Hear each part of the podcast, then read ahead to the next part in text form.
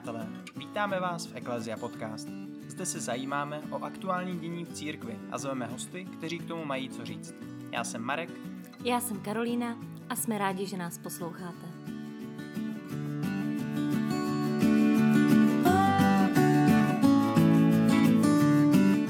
Máme za sebou velikonoční triduum a jak už bývá v katolické církvi zvykem, na Bílou sobotu křtíme dospělé.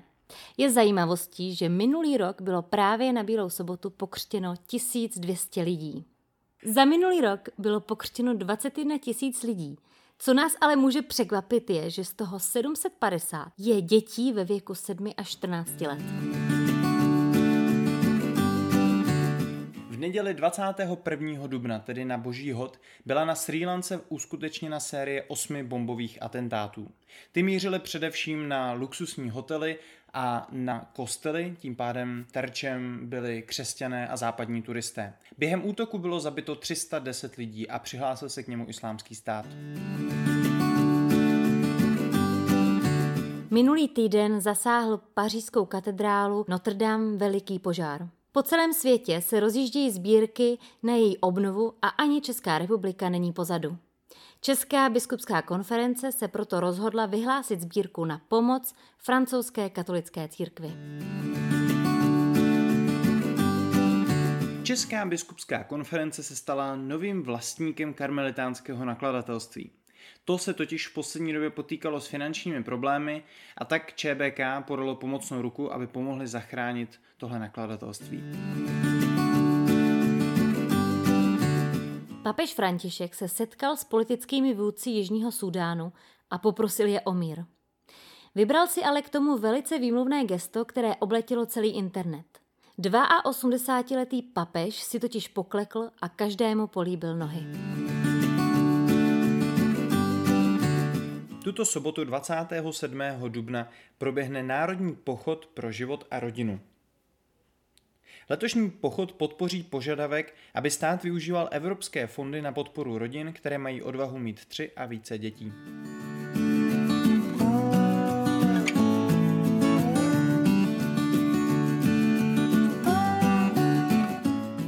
Zdravíme vás z Kunratic, kde právě probíhá diecézní setkání mládeže. Dnešní nahrávání je tak trochu netradiční, protože tady s námi máme i obecenstvo z řad mladých křesťanů, takže i jejich otázky. Jsou jich tady stovky, jak můžete slyšet. Takže i jejich otázky možná dneska v dnešním díle zazní.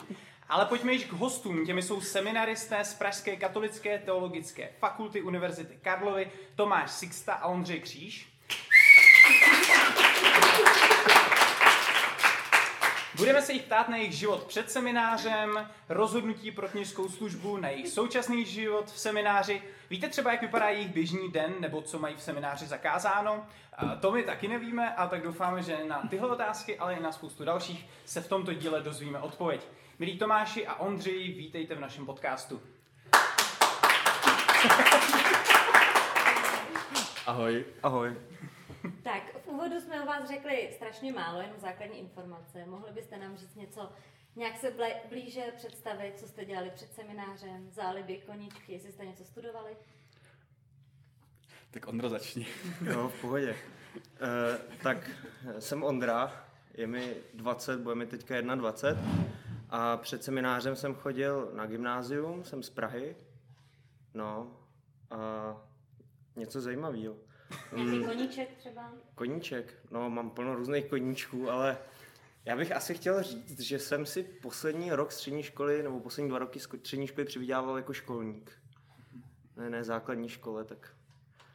Tomáš bude určitě mluvit o bohemistice, tak já mluvím o tom, že jsem dělal školníka. No. Ondra tady chce hnedka ze začátku rozporovat jeden z mýtů o bohoslovcích, o seminaristech, že se štítějí fyzický práce, nebo že kněží neumějí pracovat rukama, tak Ondra to chtěl takhle hnedka na začátku rozbít, že pracoval jako školník, ano. Což je krásný. Já teda moje jméno je Tomáš a já s tou fyzickou prací nemám takové zkušenosti jako Ondra. Vyloženě. Byť samozřejmě v semináři jsou kluci, kteří před nástupem normálně chodili do práce, ale pak jsou taky lidi, kteří šli nějak třeba hnedka po maturitě, tak já jsem takovej někde mezi, Po maturitě jsem rok studoval bohemistiku, na což velmi rád vzpomínám a utěšuju se představu, že kdybych chtěl, tak jsem ji mohl dostudovat, ale po prváku jsem odešel sám dobrovolně, protože jsem si podával přihlášku do semináře, tak to už není pak slučitelný, bohužel. Takže to byl takový jako, jinak jsem normálně byl na gymnáziu, pak jsem studoval tu bohemistiku, tedy český jazyk a literaturu na Filozofické fakultě Univerzity Karlovy v Praze. Pojďme se teďka zaměřit na ten moment rozhodnutí ohledně vašeho rozhodnutí ke kněžství. Co vás k tomu přivedlo? Měli jste v tom vždycky jasno, a nebo to byl blesk z čistého nebe? To je složitá otázka. Já si myslím, že takhle, říkají se takový dva základní koncepty, nebo aspoň já jsem se s tím tak setkal, že část lidí to má tak, že je to nikdy nenapadlo, nebo ne nějak jako zásadně hodně, a pak najednou přišel nějaký jeden moment, kdy zjistili, že jo, chci být knězem, mám být knězem, ano, děkuji Ondrovi za efekty zvukový. Tak to je jakoby jeden model, který se tak říká. A druhý model jsou ty lidi, kteří to nějak prostě od vždycky věděli. A já se tak nějak sotožňuji s obojím, že vlastně ta nějaká jako přitažlivost k tomu povolání ve mně byla třeba, si pamatuju, že třeba už někdy ve 12. mě to jako poprvé napadlo. A potom se to nějak systematicky vracelo. Nebylo to tak, že bych jako už v 6 letech věděl, že budu knězem a nikdy to nezpochybnil, nebo že chci být knězem. Ale nějak to tam furt jako bylo, že to je možná nějaká cesta pro mě. Ale zároveň pak musel přijít ten jeden moment, kdy člověk udělal to rozhodnutí, kdy ho něco přivedlo k tomu, že si řekl, aha, tak asi je na čase z tohoto dlouhodobého pocitu udělat nějaký závěr, jak to rozseknout. Takže já to mám takhle jako kombinované. Chceš slyšet i ten konkrétní... Jo, mě by zajímalo, ale ten konkrétní specifický moment, když tak... jsi držel kadidlo o Velikonoci. Ne, já jsem totiž nad tím dlouho přemýšlel, ale nebo dlouho jsem to měl jako jednu z variant, kterou jsem viděl jako reálnou a možnou. Ale měl jsem to tak, že abych se s tím nějak vyrovnal, protože jsem jako nechtěl o tom furt přemýšlet, takový otravený člověk furt musí přemýšlet, co teda se svým životem a tak. Tak jsem udělal s Pánem Bohem takovou smlouvu. Já jsem říkal, Pane Bože, tak ty víš všechno, ty víš, že jsem natvrdlej a že nechápu náznaky. Ale ty, když mi někde budeš chtít mít, tak mi to přece dáš najevo tak, abych já to pochopil. Takže já se nebudu stresovat, budu studovat tu bohemistiku, která mě baví, a když ty budeš chtít, tak ty něco uděláš. To jsem si, takhle jako skvěle jsem si to s Pánem Bohem naplánoval. A pak se stala taková věc.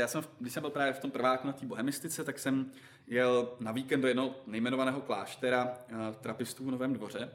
A já jsem tam, prosím vás, nejel vůbec rozlišovat své povolání. Já jsem si tam jel odpočinout. A tam je jeden kněz, který má na starosti ty hosty, který tam takhle přijíždějí. A on si, my jsme tam přijeli v pátek, já už jsem tam předtím asi 2krát takhle byl, takže... tak vždycky, když tam člověk přijede, tak on se ptá, jestli někdo bude něco chtít, třeba zpověď nebo tak. A tak já jsem byl u zpovědi tehdy relativně nedávno, tak jsem nic jako nechtěl. A potom v sobotu jsem tam uklízel ještě v jídelně nějaký talíře, nebo jsem připravoval na další jídlo. A on za mnou přišel a říká, a nechceš přeci jenom něco, jako to říkám, ne, já jsem u zpovědi byl nedávno, tak já nic nepotřebuju. A on říkal, no tak to nemusí být jenom zpověď, může nějaký rozhovor.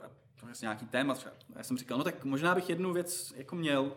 A tak jsme šli a sedli jsme si a já jsem mu říkal, no já vlastně jako už od nějakých 12 let přemýšlím o tom, jestli nemám být jako knězem. Ale vlastně to mám vyřešený tak, že přece když Pán Bůh bude chtít, tak mi to dá vědět nějak tak, abych to pochopil, takže teď se tím nestresuju. A on říká, no, ale pokud o tom od 12 přemýšlíš, tak možná je na čase nesedět na gauči, a nečekat na blesk z nebe, protože pokud budeš sedět na gauči a čekat, až bude blesk z nebe, tak možná taky můžeš to své povolání promeškat. A to byla věta, kde vlastně v tu chvíli jsem věděl, že si tu přihlášku musím podat. No. Tak to byl ten blesk z nebe. To byl ten blesk z nebe, ano. To je takový paradox. Dobře. Jak jsi měl ty, Ondřej? Tak já jsem to měl úplně naopak jako Tomáš, nebo naopak jinak prostě. Abych to uvodil takovým, co jsem slyšel o Benediktu XVI, já nevím, jestli on to o sobě říká, nebo to někdo říká o něm, ale že prý, když byl malý chlapec a do té jejich vesnice v Bavorsku přijel na návštěvu nějaký kardinál, tak se mu tak strašně líbily ty kardinálský šaty, že řekl, tak já budu taky kardinál. Jo, tak tohle není můj případ, Já nepocházím z křesťanský praktikující rodiny. Já jsem, sice jsme doma všichni jako pokřtěný, mám ještě jednoho bratra, ale do kostela jsme nikdy nechodili a vlastně v období puberty, tak kolem těch 12-13 jsem začal občas chodit do kostela a tak jako postupně jsem se dostal ke svátostem a v 16 letech jsem byl biřmovaný a vlastně to, že jsem tak nějak spontánně začal vplouvat do toho života víry a života s Bohem, tak tehdy mě to samozřejmě jako nenapadlo, ale později taky jsem si nějak položil tu otázku, jako jestli tohle není něco, co by dávalo smysl. A tak jako jsem pocítil, že by to mohlo dávat smysl. No. Důležitý byl pro mě náš pan farář, který je teda náš společný, protože jsme s Tomášem oba z jedné farnosti, se kterým jsem tady to téma tak nějakým způsobem samozřejmě rozebíral a řešil. No a když jsem byl v maturitním ročníku, tak jsem se teda rozhodl, že si krom přihlášek na vysoké školy podám i přihlášku do konviktu, nebo do semináře. A když jsem potom dostal vyrozumění, jako že jsem byl přijat, tak jsem prostě nastoupil do semináře, nebo do konviktu, přesně řečeno. Mhm. V tom vašem příběhu o povolání poznali jste někdy, ale i chvíli, že jste pocítili, že Bůh by vás chtěl na tom místě? Nejen, že vy jste začali toužit, ale že jste poznali, že Bůh touží potom, abyste byli semináři? Ale jo, tak já si myslím, že vlastně u mě to bylo, takže že to tak nějak, právě když jsem říkal, že od nějakých 12 jsem cítil k tomu nějakou tu přitažlivost, tak to samozřejmě je nějaká moje teďka interpretace. Tehdy jsem to asi, jakoby, klidně o tom můžeme mluvit, takže když jsem cítil nějaké jako povolání nebo nějakou přitažlivost k tomu, která není jakoby jenom ze mě, kdyby to byla jenom nějaká moje přitažlivost k tomu, že si řeknu, nikdy jsem nebyl dost významný a nikdo mě nikdy nerespektoval, tak teď budu knězem, že ty všichni lidi kněze respektujou a mně se to líbí, tak to by asi, tak i takováhle může být přitažlivost ke kněžství. Ale je to nějak jako defektní, tak nebyla to přitažlivost tohoto druhu. Aspoň doufám. Docela jsem to zkoumal poslední roky, co jsem v semináři, jaký vlastně motivy v tom jsou, jestli to není nějak, jestli to nemůže být něco takového jako druhu, ale došel jsem k tomu, že to fakt bylo nějaký že ta přitažlivost, že to je něco, co člověku Pán Bůh vloží do srdce asi, nebo nevím, ale to je, přečtěte si takový ty standardní příběhy o povolání Jeremiáše a tak, takže můžeme klidně o tom mluvit, takže že jsem pocítil i to, že Pán Bůh mě tam chtěl. Dokonce jsem byl v 15 na jednom křesťanském táboře a tam jsme měli na konci napsat dopis Bohu a já jsem tam tehdy do toho dopisu si pamatuju napsal a Pane Bože, kdybys chtěl, abych byl knězem, tak já jim budu. Tak já jsem na žádný křesťanský tábory nejezdil. Ale musím říct, že vlastně teďka v tom procesu té formace, tak bylo řečeno, že jsem v prváku a Tomáš je ve třeťáku, nicméně on tam je ještě jeden rok navíc, takže vlastně Tomáš už je 4. rokem, to znamená, že už je za polovičkou a já jsem jakoby 2. rokem. Tak musím přiznat, že vlastně postupně všechny ty možný jakoby lidský motivace jako odpadají. Že jako to bych asi musel být, nebo já se nechci nikoho dotknout ze svých spolubratří, ale asi bych musel být, jak říkal Tomáš, mírně defektní, kdyby do toho člověk šel jako z těch lidských sympatí, protože od toho je samozřejmě nějakým způsobem očišťovaný a vlastně tím víc, čím víc mě se do toho jako Ondrově nechce, tak tím víc tak nějak poznávám, že Pán Bůh by to tak mohl chtít. Jo, tak. Je to takový trošku paradox, ale myslím si, že tenhle paradox tady asi je platný. No. Jak na vaše rozhodnutí reagovalo vaše okolí, to znamená rodina, kamarádi, vaše tehdejší holka?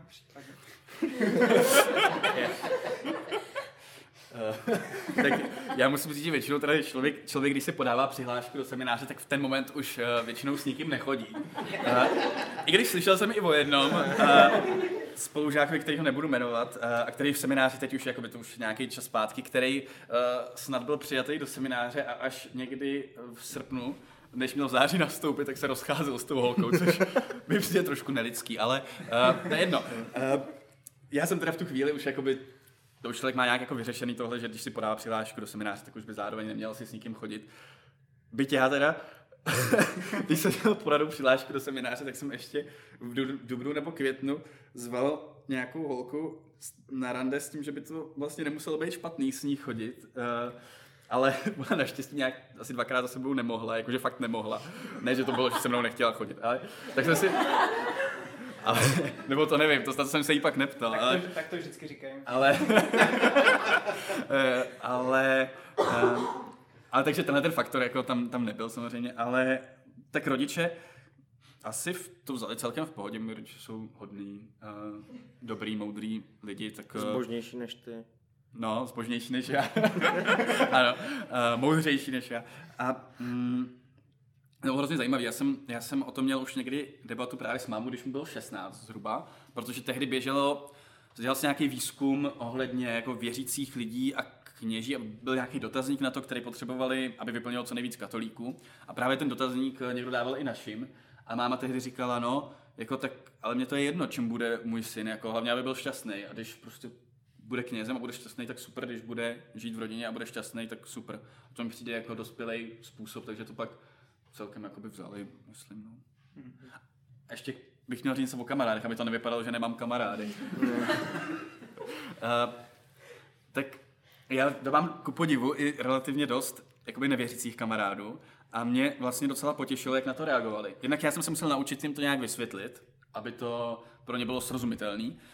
A jednak pro mě bylo zajímavé, že oni to jako dost vzali v pohodě, že vlastně to nebylo jako se štrapnej, ale bylo to jakože dobrý. Jakože zajímavý, dobrý, fascinující a tak, takže to bylo jak v pohodíku podivný.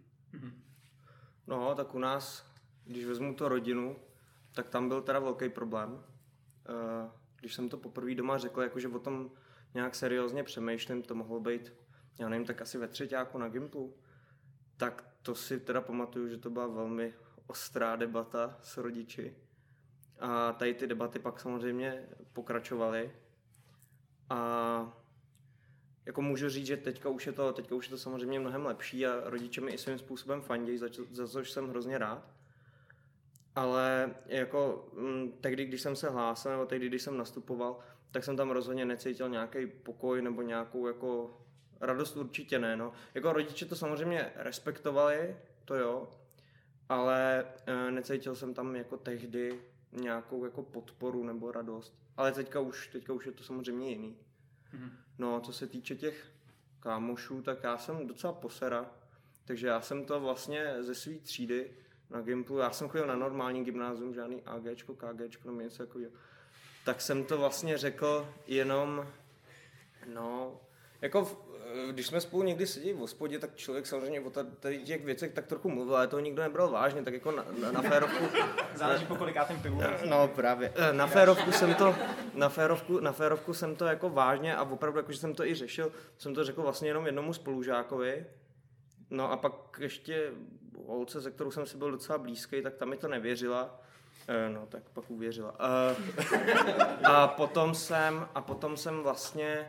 To bylo takový jako hezký. Jsem napsal takový jako e-mail svým kamarádům, kde jsem to jako vysvětlil a jsem všem říkal, že jdu furt na práva, jo. Já jsem se hlásil na právnickou fakultu, dostal jsem se na právnickou fakultu a všem jsem jako říkal, že jdu na ty práva a vlastně až teprve v tom červnu, když jsem dostal z arcibiskupství ten papír, jako že jsem přijatý, tak jsem měl, no já půjdu do semináře. Ale tak to už byly prázdniny, tak jsem vyřešil tak jako korespondenčně, no. A pak před nástupem do konviktu jsem s nějakýma spolužákama a kamarádama zašel do hospody, tak to bylo hezký. Pamatuju si, že vlastně hnedka někdy v říjnu nějaký, jako pamatuju si, že bylo ještě hezký počasí, když jsme byli už v Olomouci v tom přípravném ročníku, tak za mnou z Prahy přijeli dva kámoši, tak to bylo fajn, no. Takže jako... Já bych tomu ještě dodal jednu zajímavou věc, na kterou se mě navedl Ondro, že za mnou vlastně, když jsem byl v té Olomouci, v tom konviktu, který což taky nouťák před seminářem, tak za mnou tam taky přijelo vlastně, nějaký lidi tam s mnou přijeli a velká část z nich byly jako nevěřící. A moje zkušenost je, za tu dobu, co je člověk v semináři, tak přijde o hodně kamarádů. Protože je ta možnost třeba ze semináře jakoby vypadnout pokaždý někam do hospody, není. Vždycky, prostě to nejde. A zvlášť, že člověk v tom nulťáku, v té Olomouci, taky najednou úplně vytržený a tak dále. Když je Pražák, přesně. A teďka, že ty lidi vás jednou pozvou do hospody, vy řeknete, nemůžu, jsem v Olomouci, pozvou vás po druhý, zase nemůžete. Pak vás pozvou po třetí, třeba už se v Praze v semináři, máme duchovní obnovu, nemůžu. Po čtvrtý už vás nepozvou. Sejdete z očí, sejdete z mysli. potom všichni, spousta jakoby třeba holek, se kterými jsme jako spolupracovali třeba ve farnosti, tak v podstatě všechny už mají po svatbě, některý z nich mají děti, najednou jakoby se ocitli někde jinde a já jsem fakt jako vlastně přišel o strašně moc, jako lidi, se kterými jsem se byl blízký, než jsem nastoupil do semináře, tak to všechno pryč skoro. Ale ty, kdo zůstali, tak jsou ty nevěřící často. Je to fakt divný, ale spousta těch nevěřících lidí za mnou byla a ten vztah se nějak udržel. Což vytváří moji tezi, že nevěřící jsou, skoro bych řekl, častěji lepší lidi, než ty zbožní aktivní katolíci. Ale je to, říkám to jako založený na reálných faktech, jo? Jo, tak je to samozřejmě nějaká Tomášova podmíněná zkušenost, která záleží na jeho sociální bublině, ale já to vlastně můžu potvrdit. Takový to, když jsme byli v Olomouci a kámoši psali, nechceš zajít na pivo, no, tak jako nemůžu, no. Tak vlastně po tom roce už těch pozvánek, jako ty pozvánky byly, no, ale spíš od těch lidí, se kterýma člověk fakt udržoval nějaký aktivní kontakt, jakože si zavolali nebo... Pamatuju si, že vždycky, když jsme z Olomouce přijeli do Prahy, tak to bylo hrozný. To člověk měl přesně rozplánovaný, který den s kým kam půjde. Doma mu nadávali, že vůbec není doma. Kamarádi mu nadávali, že ty vole, ty jednou přijedeš do Prahy a vykašleš se na nás. No. Tak to bylo takový jako napětí, no. Tak hledat nějakou harmonii, nějakou jako vybalancovanost. No. Teď už se teda přesouváme do toho období v semináři. Můžete nám... Vlastně asi stačí jenom jeden, jak to vlastně v semináři vypadá. Kolik vás tam je? Kolik je třeba duchovních, kteří se o vás starají? Jak tak si představit den takového semináristy typicky? Jo, tak v Pražském arcibiskupském semináři nás je momentálně 19 seminaristů. Jeden spolubratr je pak ještě ze studijních důvodů, teďka mimo seminář, a ještě jeden ze zdravotních důvodů. Máme v semináři 4 kněze, kteří se o nás starají. Pan rektor, pan vicerektor a 2 spirituálové, s tím, že jeden je jako hlavní, druhý je pomocnej. No a jak vypadá ten den, tak ono je to zvláštní, my máme každý den ten program úplně jiný. Člověk vstává jindy, jde spát jindy, ale svým způsobem je to dost jako podobný ty dny. Liší se to v nějakých jakoby detailech, ale většinou ta struktura bývá jakoby podobná. Tak já možná bych řekl nějaký základní, takový typický den, to, že někdy nějaký čas je o půl hodiny, jinak to můžeme, není tak podstatný. Tak většinou, já samozřejmě říkám tu nejhorší variantu, abych vzbudil patřičnou sebelítost, teda ne sebelítost, soucit, ano. Ano. Takže obvykle, například v úterý, začínáme v 6 hodin, v naší kapli, která je jenom jakoby uzavřená pro naše seminární společenství. Tam se v 6 hodin ráno všichni sejdeme a máme půl hodiny tiché rozjímání, to znamená, tam všichni tak nějak sedíme, klečíme, někdo si čte z písma, někdo spí, někdo se modlí. Někdo skládá básně. Přesně tak. A potom v 6:30 teda to uplyne, tenhle ten čas, nastane společná modlitba ranních chval, to znamená breviáře, to zhruba dalších 15-20 minut a potom máme mši od 7, která trvá do nějakých 7:45, záleží podle délky kázání a v 7:45 skončí mše a my se přesouváme dolů na snídani a tam nějak jako plynule snídáme až zhruba do 8:10 a v 8:30 nám většinou začíná škola. Tam už to pak je individuální podle rozvrhu, že někdo začíná 10:15, někdo 8:30.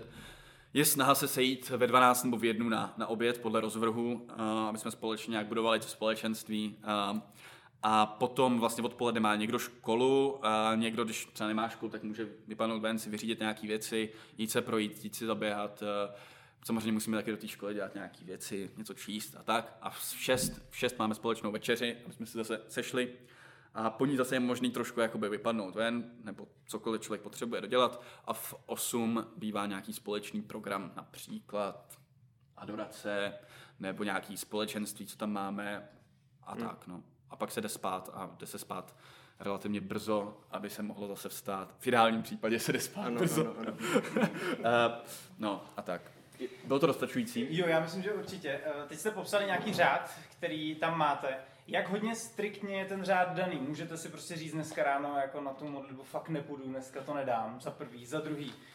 Máte třeba dané věci, co v semináři můžete, nemůžete dělat, máte nějaký guideliny, co všechno můžete pít a co nemůžete pít a tak podobně? Tak zásadní pravidlo, já bych začal odzadu, je, že bychom neměli pít sami. Protože to je takový to rizikový chování. No. Takže alkohol dovolen. Tak v nějaký rozumný míře máme nějak jako vnitřně nastavený, jak to funguje. To si myslím, že není úplně nutný říkat jak konkrétně, ale jako... Rozumně, no. Potom já nevím, co všechno můžeme a nemůžeme. No. Jako když je večer, tak máme jako klid v baráku, tak bychom už neměli k sobě moc líst, neměli bychom dělat kravál, měli bychom spát nebo si něco číst, no. A ono se to může zdát jako hrozně omezující, ale ono, když každý den člověk vstává jako na tu 6, tak on je pak vlastně jako vděčný za to, že večer jako klid, no. Tam potom jeden zásadní faktor je ten, že jednou za týden, respektive 4x do měsíce, člověk může zcela jakoby nehlášeně vypadnout ven a nemusí se nikomu omlouvat a prostě nepřijít na program a nemusí ani nikomu říkat, kam jde a může se vrátit do 11 večer, což je věc, která třeba pro některé semináře v Polsku, na Slovensku by byla naprosto nepředstavitelná. Ten původní důvod byl, kdyby třeba někdo chtěl si zajít třeba do divadla, tak aby nebyl úplně jako, aby se z nás nestali úplně nekulturní barbaři, tak dneska jako nikdo se neptá, kam jdeme, je to na naší svobodě. Protože, že jo, tam jsou dva přístupy, jak se dá k těm bohoslovcům přistupovat. Jeden přístup je, jsou to malí děti a když jim něco povolíte, tak toho zneužijou a je potřeba je hlídat. Druhý přístup je, jsou to dospělí lidi a je to jejich zájem. Je to jejich zájem, aby se nějak dobře sformovali, aby ten čas nějak využili. A naštěstí mám pocit, že u nás v pražském semináři převládá ten postoj, že nejsme úplný hovada a že když se nám dá nějaká příležitost, tak ji nezneužijeme. A můžete na celý den odejít nebo jen na večer? Jenom na večer, protože v 6 je společná večeře. Ano. Ale dá se něco domluvit, když prostě třeba by člověk šel do divadla, který začíná 18:30 nebo 19 a musel by jet někde přes Prahu, tak může říct, nestíhám, to mám vždycky do divadla, nestihnu večeři a představený řeknou jo. Jo, jsou velkorysí většinou. Je něco, co byste na chodu v semináři změnili? Tak jako, když budu úplně největší jako provokatér všech provokatérů, tak je otázka, nad kterou se někteří zabývají, jestli instituce semináře je jedinou možností, jak připravovat budoucí kněze. Protože seminář to je výmysl, tuším, 17. století, 16. Tridentský koncil a příprava kněží do té doby vypadala podstatně jinak. Pravda je, že podstatně hůř. Ten zavedení seminářů hodně zvedlo jakoby úroveň vzdělání a tak dále, jakoby kněží. Ale otázka je, jestli v dnešní době jakoby to nešlo dělat nějak úplně jinak. Já neříkám, že mám recept na to, jak to dělat líp, ale je tam nějaká taková otázka, tam je. Já si třeba myslím, že by seminář nemusel trvat ta formace tak dlouho tímhle způsobem, že by třeba mohlo tam být nějaká příležitost pro to, třeba 4 roky být někde takhle jakoby zavřený v podstatě takovým klášterním způsobem života a potom jít někam třeba na rok na nějakou pastorační praxi do nějaký farnosti, takže tak. Ale byste asi chtěli mířit spíš na nějaký jako takový drobnější věci. Tak to si myslím, že že v tom pražském semináři za ty léta se ten systém docela dobře propracoval, takže pokud to má být formace v semináři, tak si myslím, že jak mě by to napadlo asi ad hoc na nějaký konkrétní věci. Jo, no. Tak to tahat si to spaty takhle. Jo, no. Tak ono člověk jako postupně, jak se s tím zžívá, tak jako vypozorovává, že to fakt není jako určený jako buzerace, ale že je to spíš nějaká jako nabídka k tomu, aby člověk dobře využíval nějak ten čas, který je mu daný, že? Takže jako já v zásadě souhlasím s Tomášem, no. To jak ta formace vypadá jako celkově, to je samozřejmě nějaká širší diskuse. To, co říká Tomáš, to je téma, který se jako objevuje. No, já osobně třeba si kladu otázku zase té intelektuální stránky té formace, jako toho vzdělání. Jo, když bych mohl být upřímnej, tak já třeba si myslím, že jako chtít po všech magisterský obor na fakultě, která je jako veřejná vysoká škola, si myslím, že jako je to můj osobní názor, jo, ale v té formě, v jaký je to zatím nastavený, si myslím, že by to asi nebylo úplně nutné, no. Že historicky vlastně existovaly ty semináře, které byly jakoby učiliště a pak teda ty, které byly u těch fakult. Jo. Já rozumím, že když je nás v celé republice já nevím, kolik je nás v celé republice, asi já nevím, 50, když to vezmu no. I s Moravou. Zhruba 50 lidí, tak rozumím, že jako dělat nějaký složitý systém je pitomost, jo? Jako chápu, že je to děsně nepraktický. Ale jako by ta zkušenost, že Pán Bůh si povolává lidi z různých míst, tak jasně, mě si povolal, pokud si mě povolal, z pražského gymnázia, ale jsou prostě bratři, který mají učňák nebo který dělají v zemědělství někde na vesnici. A potom jako mě upřímně řečeno třeba, když to řeknu zcela konkrétně, jo, tak jako tady ty lidi zatěžovat, já nevím, 4 rokama řečtiny, 2 rokama, nebo de facto 4 rokama latiny na úrovni, kterou člověk prostě opravdu v praxi jako nepoužije, tak mi to přijde, no jako nepřijde mi to úplně šťastný, no. A to jako podotýkám, že nejsem žádný odpůrce latiny, já jsem z latiny maturoval, jo, já mám k latině pozitivní vztah, jo, ale přijde mi to trošičku jako zbytečný. Jo. Neříkám, že je to anachronismus, má to podle mě svůj význam, ale třeba takhle jako dopodrobná tím zatěžovat někomu přijde jako pitomý, no. Pojďme na nějaké žavější témata a tím asi prvním, které tohle třeba bylo docela žavý. Já ani jsem neřekl, že mám 1 ze zkoušky z latiny. Já mám 1 z maturity z latiny. Nemachruj. Ale tedy jedním z žavých témat, na které bychom se vás chtěli zeptat, je celibát. Hnedka na začátku. Jak? Celibát, co to je? To bychom se vlastně i my pak vás chtěli zeptat. Protože by nás vlastně zajímalo, co všechno jako si pod tím představit. Ale buďme postupně. Hrálo tahle otázka nějakou větší roli ve vašem rozhodování? Nebo jste se prostě rozhodli pro kněžství a tohle s tím berete automaticky? Ne, nebo to vás problém? To je zcela nepodstatné. Nerozumím. Ne, tak samozřejmě, že to hraje nějakou roli. Hrálo, hraje, bude hrát. A tak, no. Jo, tak je to samozřejmě, že těch důvodů, proč těch nějakých obtíží, které přicházejí i s tím krásným, potenciálních obtíží je hodně a jako ten celibát je samozřejmě na prvním místě. Nebo aspoň pro mě. Možná to tak někdo nemá, ale no, pro mě to tak jako je. Rozhodně na těch nejvyšších příčkách těch hypotetických problémů. No. Máte v semináři nějakou přípravu, nějaký třeba předmět o celibátu, nebo že vás vedou? Máme příklad kněží. Jakoby, to je docela, je to jako složitá otázka. No, já bych si to byl představit, že ta příprava v tomto směru bude intenzivnější. Tam v semináři, když budu jako hodně upřímnej, jo, tak tam vlastně teprve letos se podle mě stalo za mý 4 roky formace, necelý, že jsme nějak jako seděli společně a mluvili o celibátu a mluvili o nějakých jako věcech, které s tím souvisejí. Jako my, jako spolubratři, my jsme tam totiž měli nějakou paní, která nám tam přednášela něco o, původně to bylo o závislostech a ona pracuje jako psychoterapeutka a tak dále. A pak se to rozvinulo v diskuzi o celibátu, která byla opravdu jako výborná. Ano. Ale ono je to jako otázka, no, jak to chcete zaprvé připravit, na to úplně asi nejde. Mluvit by se o tom asi mělo víc, to si myslím. A samozřejmě by bylo ideální, kdyby my jsme o tom mluvili třeba jako mezi sebou, jako ta komunita, protože tam je to nejenom tak, že ty kněží, kteří nás mají na starost, tak nás něco nalijou a my to jako nasákneme jako houba. Tam i celá ta komunita se navzájem nějak formuje, nějak se ovlivňuje, povzbuzuje, utvrzuje, nebo naopak, ale to snad ne. Ale tam ten problém je, že v momentě, kdy žijete si někým 24 hodin denně, tak je strašně těžký být otevřený. Já jsem si to uvědomil, že když člověk přijde někam na spolčo, kam chodí jenom za týden, tak si může dovolit se otevřít, protože pak ty lidi nevidí týden. V momentě, kdy s těma lidma žiješ 24 hodin denně a víš, že vidíš furt, že před nima si nemůžeš na nic hrát, tak s těma lidma oni vědějí všechno o člověku. My se známe jako až moc dobře. Tam nejde hrát žádný masky, žádný zbožný keci, na to ty druhý člověk neutáhne v semináři, protože oni vědějí, prostě jaký je cholerik, že vůbec není tak zbožnej, že vůbec není tak trpělivý, že vůbec nemá tak rád lidi, jak se tváří navenek. Jo? A to znamená, že ten prostor, a člověk v tomhletom kontextu nechce být prostě zranitelný. To znamená, že ten prostor pro to nějak to mezi sebou třeba o tom mluvit, podle mě není moc velký a tlačit násilím na to, aby se o tom mluvilo mezi náma, bylo násilný.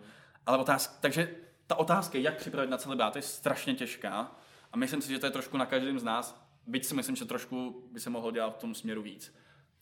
Mm-hmm. Když se tedy zaměříme na ten celibát jako takový, jak vy to vlastně vnímáte, co je pro vás držení celibátu? Tak určitě se asi shodneme, že tady určité věci jsou jasně za hranou. Marko, ale... ty se stydíš říct slovo sex? Nestydím. Já nemám problém s tím říct slovo sex. Dobře, takže pojďme. Pojďme na to. Tak... Tohle se vyškrtne. Já bych to neškrtal. Já s tím rozhodně nemám problém. Stříhat nebudeme z tohoto rozhovoru nic.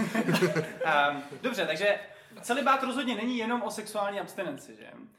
Jde to i nějakým způsobem dál. Kde je pro vás třeba ta hranice, kterou vy vnímáte, co se s celibátem nějakým způsobem váže? Například dojít si, já nevím, ve dvou do kina, nebo pusu na tvář, obětí. To je dobrá otázka, no. Tak jako ten celibát já osobně vnímám čím dál jako něco, co je velký, jo? Je to prostě, zároveň je to hrozně něco náročného, ale může to být, a teďka mi odpusťte zbožné keci, ale může to být asi jako i požehnání, no.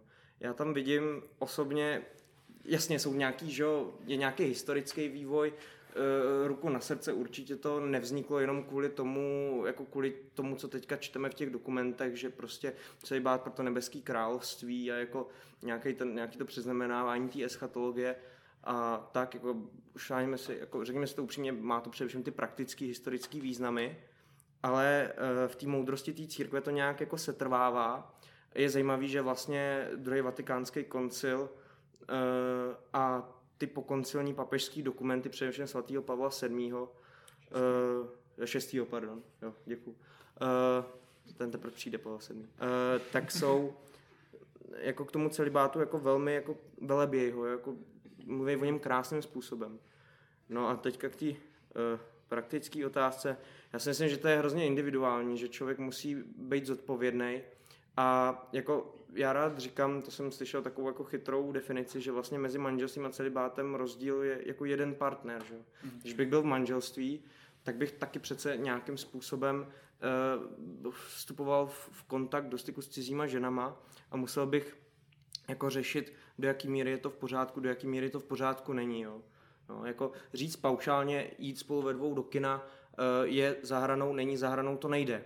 Jo, člověk musí nějakým způsobem rozlišovat a tak nějak moudře se rozhodovat. No, jako. Jo, to přijde vlastně hrozně hezká analogie, co se říkal o tom manželství, že když člověk by šel v nějakém kontaktu s nějakou cizí ženou a měl si doma svoji vlastní, tak to je vlastně hrozně dobrá odpověď na to, na co se ptal, ale tam ještě já vnímám to riziko vlastně, že nám se často, nebo tak to není, že by se nám to často zdůrazňovalo, ale podprahově to některý lidi z církve vysílají takový signály, že ty bohoslovci, no, tak aby si dávali pozor, aby na ty holky a aby právě dokonce, já myslím, že jsem to takhle i direktivně slyšel, nemyslím, že od někoho z našich představení, ale od nějakého kněze nebo od nějakých kněží, myslím, že i opakovaně, že prostě bohoslec by prostě neměl nikdy chodit s holkou sám třeba domů k ní do bytu, protože to je prostě nebezpečný a nezdravý a vlastně to z té holky dělá jako nepřítele. A pak ty bohoslovci se mají tendenci uzavírat do sebe, do nějakého mužského společenství. A my jsme stvoření jako muži a ženy. To může kulhat, že jo? Právě. A když se člověk jako popře tu jednu stránku jenom a zdůrazní jenom to mužský a uzavře do toho společenství jenom těch bohoslovců a kněží, tak to podle mě vytváří strašně nezdravé věci. A tady to je to riziko toho, když se bude zdůrazňovat to, že se nesmí člověk prostě s holkou ani obejmout, nebo já nevím co. A samozřejmě, že když člověk chodí s holkama prostě ven, nebo prostě má kamarádky, což mi přijde zdraví, protože ty kamarádky jsou první, kdo mu řeknou, že neblbnit, chovej se normálně a tak dále. Tak je tam riziko, že prostě budete tak dobrý kamarádi a zjistíte, že se navzájem přitahujete a pak to člověk bude muset nějak řešit. To, když člověk se baví jenom s bohoslovcema a kněžíma, případně nějakýma klukama a mluví se tam o holkách nějak jako pohrdavě, tak to se mu nestane.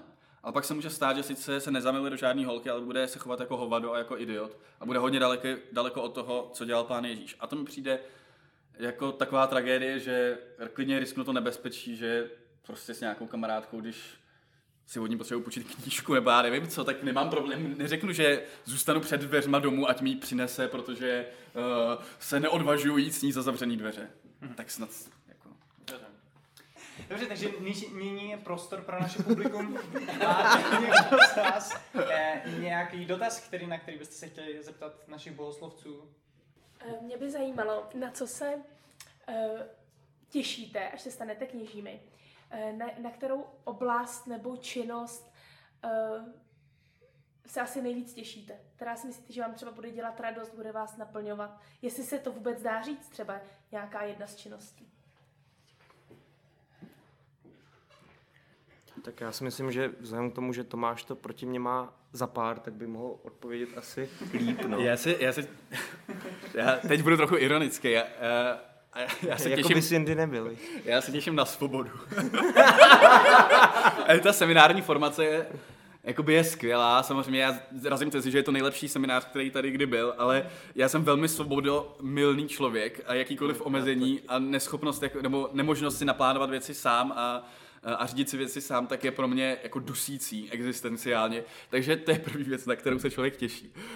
Druhá věc, na kterou se těší, je, že asi bude nějak jako s lidma a tak.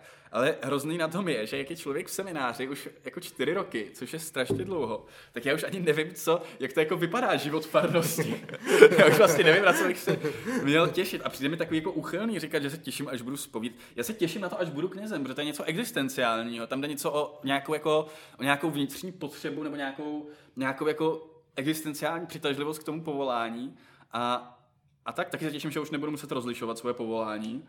A asi se těším na slavení Eucharistie. To se tak asi dá říct. Já totiž čím dál tím víc, jako pro mě, dlouho liturgie nebo Eucharistie byla taková jako... Tak na tom, že se chodí, protože se má chodit. Ale radši se modlím nějakým jiným způsobem, protože ty liturgie, to je pro mě takový jako jazyk nesrozumitelný, taková jako povinnost. A zrovna to je jedna z věcí, které jsou v semináři fakt krásný, je slavení liturgie. Jednak kvůli tomu prostoru, který je tam víc do kruhu a není to takový ten klasický autobus. Jednak v tom, že člověk zná všechny ty lidi, kteří tam jsou a je to opravdu i společenství. A já jsem snad za to, jak 4 roky chodím každý den na mši, protože jsem v semináři, protože musím, tak najednou člověk do toho nějak pronikne a vlastně zjistí, co to je za skvělou, jako, co to je za velkou jako oslavu, která se tam děje, nebo co to je. Já to nedokážu popsat. Já jsem zjistil, že proto já jsem o tom chtěl říkat nějakým spolču někde a zjistil jsem, že proto nemám jako slova. Ale je to pro mě něco tak jako krásného, že na to se jako těším. A těším se na to, že vlastně do toho budu moct vnést něco ze sebe. Nějakou svoji jako kreativitu. Do jistý míry samozřejmě.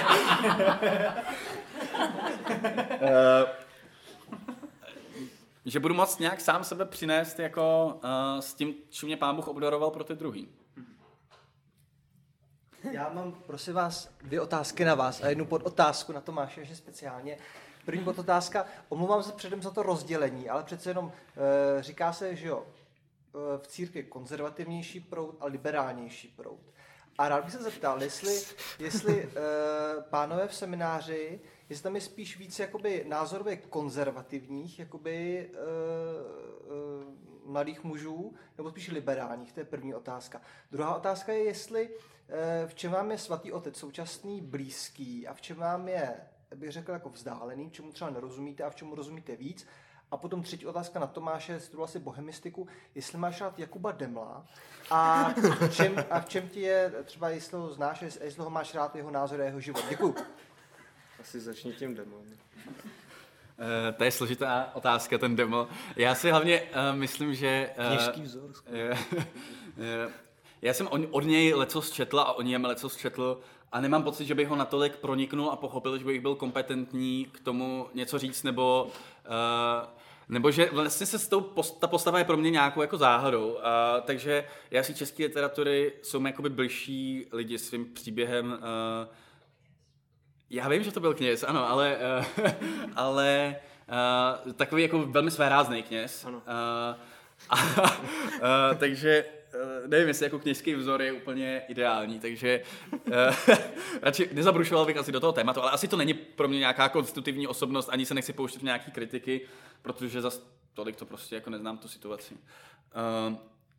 Tak já teďka hrozně mluvím, tak Ondro, řekni něco o semináři, o konzervách a liberálech. Jo, já to řeknu natvrdo, prostě, teda, abych byl korektní, že jo, tak nejdřív musím říct, že nemám rád to škatulkování, to si myslím, že se s Tomášem shodneme. A jinak jo, tak já jsem třeba přesně ta sociální skupina, o který třeba teďka mluví docela často Monsignor Halík, jako takový ty mladíci okouzený tím neokonzervatismem a který nemají vyřešený, že jo, ty svoje problémy a schovávají ty svoje neurózy za to, že prostě vezmou na sebe ten černý talár, jo, a prostě slintaj, kulhaj, koktaj, jo, tak a pak těm lidem druhým moralizují a buzerujou a kazí jim ten život, tak, jo, tak asi takhle. Cítím tam trochu ironie, Ondro. Ne, tak samozřejmě každý jsme z jiného těsta, teďka navážno, jo. Každý jsme z jiného těsta, každý máme z církví nějakou svoji autentickou osobní zkušenost a jako sploštit to na to, že je někdo liberál nebo konzerva, je asi určitě chyba, no. Já můžu říct, že s Tomášem se vlastně v mnoha věcech asi neshodneme, ale to nám jako nebrání v tom, jako zajít spolu třeba na mši.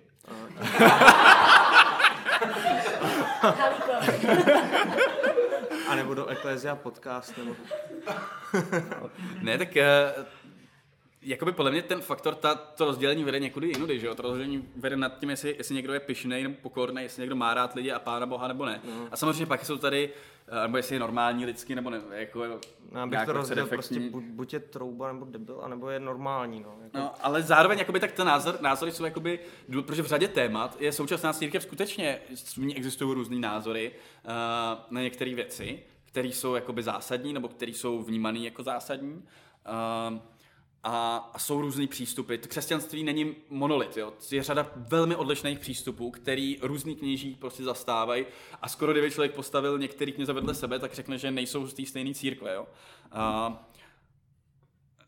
Tak tam je samozřejmě...